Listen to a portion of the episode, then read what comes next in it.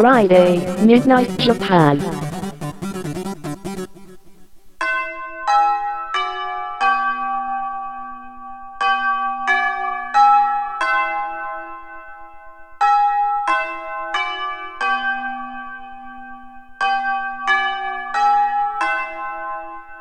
玉川女子大留年ライフ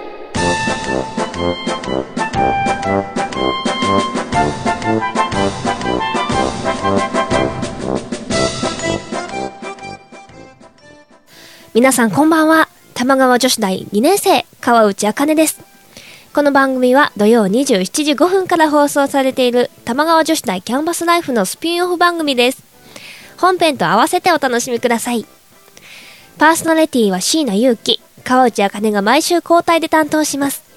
楽しくてフリーダムな留年ライフを送っていきましょう。ということで、玉川女子大留年ライフ第30回目の放送です。今週はねさまこと川内茜がお送りします。はい。あねえっと、前々回なんですけれども、28回目私が担当だったんですけど、ちょっと再放送という形になってしまいまして、本当に申し訳ございませんでした。はい、えーなるべくというか、なるべく本当になるべく最新情報をどんどんどんどんお伝えしていきたいと思いますので、これからもどうぞよろしくお願いします。はい。というわけで皆さん最近急に寒くなってきましたが風邪流行ってるらしいですけど皆さん大丈夫ですか？私は花粉の方がやばくてね鼻が詰まったりしてちょっと大変なんですけどあとすごい寒くなってきたのでやっと衣替えをしましたお部屋のお部屋というかクローゼットの。あんまり、えー掃除が得意ではないのでもう衣替えだけでももうやるのがめんどくさいんですね。だけどもここまで寒くなったら衣替えをせざるを得ない感じになりましてやっとクローゼットの中もちょっと綺麗になりましてクリーニングにもいっぱい出してきました。はいクリーニング屋さんって本当に年にちょっとしか行かないんですけどこういう子供替えの季節しかね行かないんだけどいっぱい出すと高いね。びっくりするね。うん。ワイシャツとかだけだと多分ねあのー安いんだと思うんですけどいっぱい持ってったりあと毛布もちょっと毛布とかもちょっとクリーニングしてもらおうかななんて思うとちょっとね結構高くついちゃってお財布がちょっとね寂しいというか もうやばいやばい状態なんですけどはい皆さんはね風邪とかにも気をつけて毛布であったかくして寝てあったかい格好で出かけてくださいね。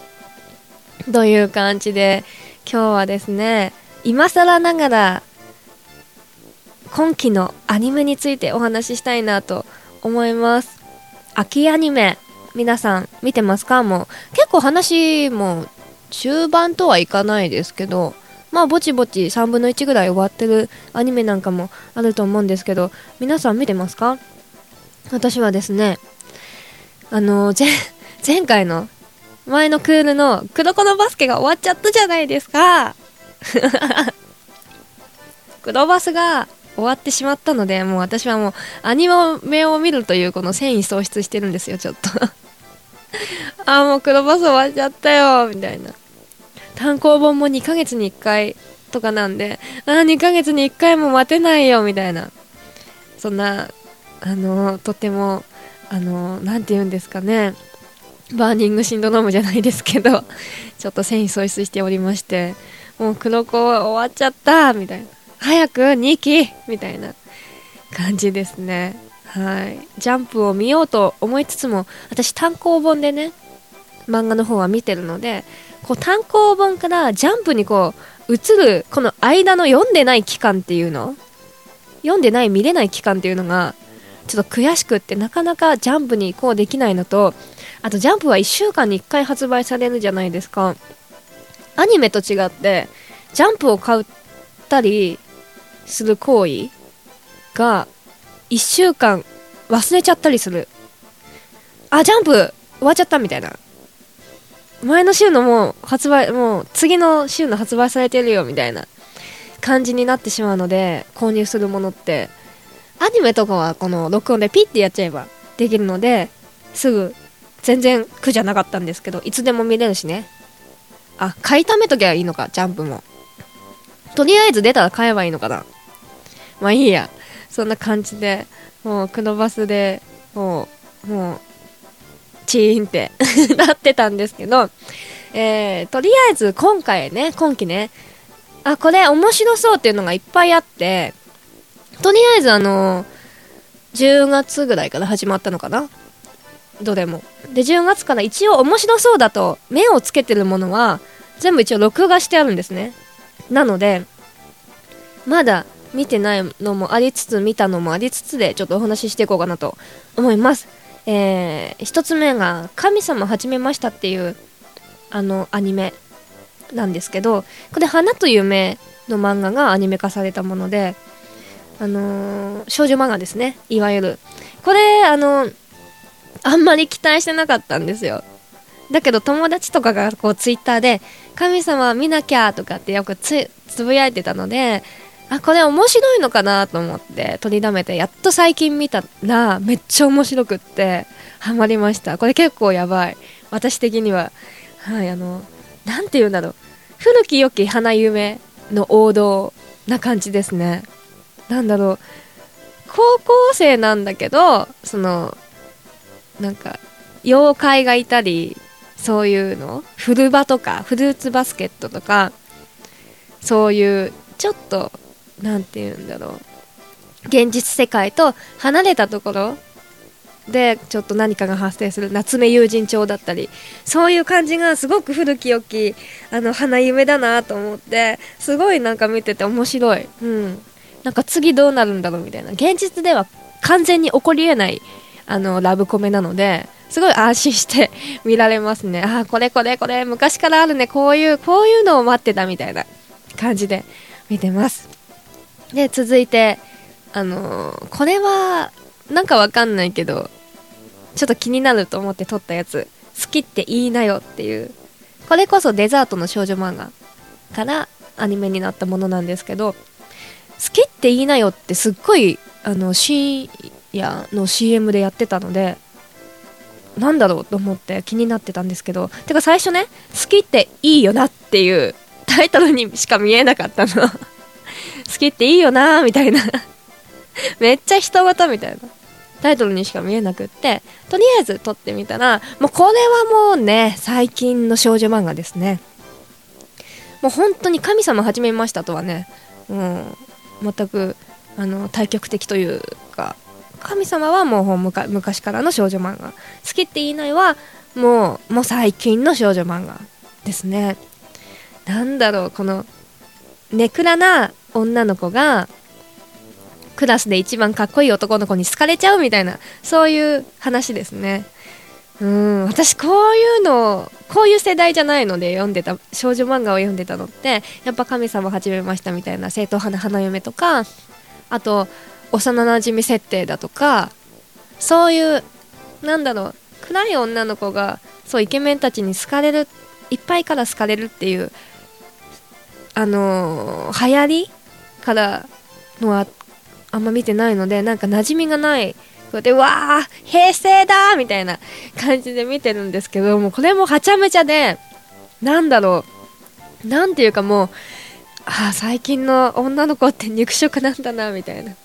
へえみたいな。次どうなるのか。ある意味私たちにはもう予想ができないみたいな感じで面白く見てます。はい。これどうだろうな。男の人はねもう辛い辛いんじゃないかな。え何これってなっちゃうような気がします。あとですね私この好きって言いなよ言いなよの男の子その主人公と付き合うっていうかなんかそんな感じの男の子がいるんですけどその子の髪型が本当にどうしようもなくダメで何て言うんだろう。誰に似てるっていうかな。何だろう。何ヘアっていうんだろう。あれ分かんないんですけど。割と髪の毛長めで黒髪で片方のあの髪をこう上げてるっていうんですか。何か何ヘアって言うんだろう。分かんないんですけど片方の髪の毛が短いのかこうセットして上げてるのか分かんないけどアシンメトリーみたいになってる髪型。だか中二病の髪型とはまた違うんですよ。なんか俺イケてる雑誌なんだろう。雑誌のモデルさんとか男性モデルさんとかがやってそうなアシンメトリーな髪型なんですね。おしゃれっていうかモテモテ系の髪型でもうそれがどうしても許せなくって。なんだよその髪型よみたいな。もうバちゃんですねきっとこの考え方は。まあそんな感じで。あの男性にはあまりおすすめできませんが女性の方ぜひぜひ見てみてください。続きまして中二病でも恋がしたい。これ京アニの作品ですね。はい。これもうタイトルからして気になる感じですけどこれラノベなのかな？もともとは。はい。もうなんだこのタイトルは？これ中二病？え見るしかないだろうみたいな感じで録画してこれもやっと最近見たんですけどなんだろう。今日アニでだなみたいな。なんだろうなんていうか本当にラノベだなみたいな感じですね。あの男の子の主人公がやたら優しいっていうね聞き分けがいいというか面倒見がいいというかお人よしっていうのかな。そんな感じであの可愛い女の子に振り回されるというお話で。まあ最近の王道っちゃ王道ですかね。うん。まあ可愛いですね。すごい可愛い女の子がいっぱい出てくるので結構みんな男女問わず好きな感じじゃないかなと。思いますのでまあもうみんな見てる方もいっぱいいると思うけどまあこれから見たい人ぜひぜひ見てみてください。そして最近ほんと最近気づいたんですけど隣の怪物くんっていうこれもまたあの好きっていいなよと一緒でデザートからの漫画なんですけどこれあの 私隣の怪物くんってあの普通の怪物くんってあるじゃないですか。昔からの藤子さんのあれだと思ってて。怪物くんのリメイクかなって思ってたら全然少女漫画だったんですね。知らなかった。はい。でなんかこれも面白いっていう噂で3話ぐらいかな。だけたまたま見たらあこれ面白いじゃんみたいな。好きって言いなよと神様始めましたの間ぐらい。けどなんだろう。なんて言うんだろうこれ。あの好きって言いなよよりだけどちょっとまあ正統派な部分もちょっと残しつつみたいな。あ正統派って言えないかなわかんない。10年前ぐらいの少女漫画って感じ。なんですよ。もうデザートって感じなんですよ。絵も絵柄もデザートって感じで。あの実は私デザート創刊から読んでたんですよ当時昔。中学生ぐらいの時。しょ、うん、中学生ぐらいだったと思う。え創刊から多分読んでたんだ。もう結構初期からずっとデザート読んでて。でそれで気づいたらジャンプになってたんですけど。この差何みたいな。なのであのデザートの漫画がこうアニメになるんだみたいな。この嬉しさ。めっちゃ嬉しいと思って。最近全然もうもう全然読んでないんですけど。その小中学校の間だけぐらいかな。読んでたんですけどいやでも創刊ぐらいから読んでたからやっぱ嬉しいですよね。こうデザートの漫画が。まあマイナーだったんでデザート。まあそうか。確かデザートって別筆フレンドってあったじゃないですか昔。フレンドっていう雑誌ね。それがその阪神大震災なこれこれ嘘だったらすみませんなんですけど阪神大震災とかなんかの影響でその出版社がなくなってしまい別冊フレンドだけ残っていてでじゃあフレンドの代わりにデザートっていう少女漫画雑誌を作ろうって言って作った雑誌らしい噂 なんですけどはい。まあ私にとってはまあ思い入れがある雑誌なんですよね。でいろいろデザートについて調べてみたらもう当時の漫画家さんはあんまりもうデザートでたまにちょいちょい書いてるぐらいであんま活動してない活動してないというか違う雑誌になってたりあんまりちょいちょい短編を載っけるみたいな感じでああちょっとまあ頑張ってらっしゃる方もねいらっしゃるみたいなんですけどああそっかもう時代は変わったなみたいな感じで思ってたんですけどでもやっぱりデザートのあの絵？デザート絵っていうんですかね。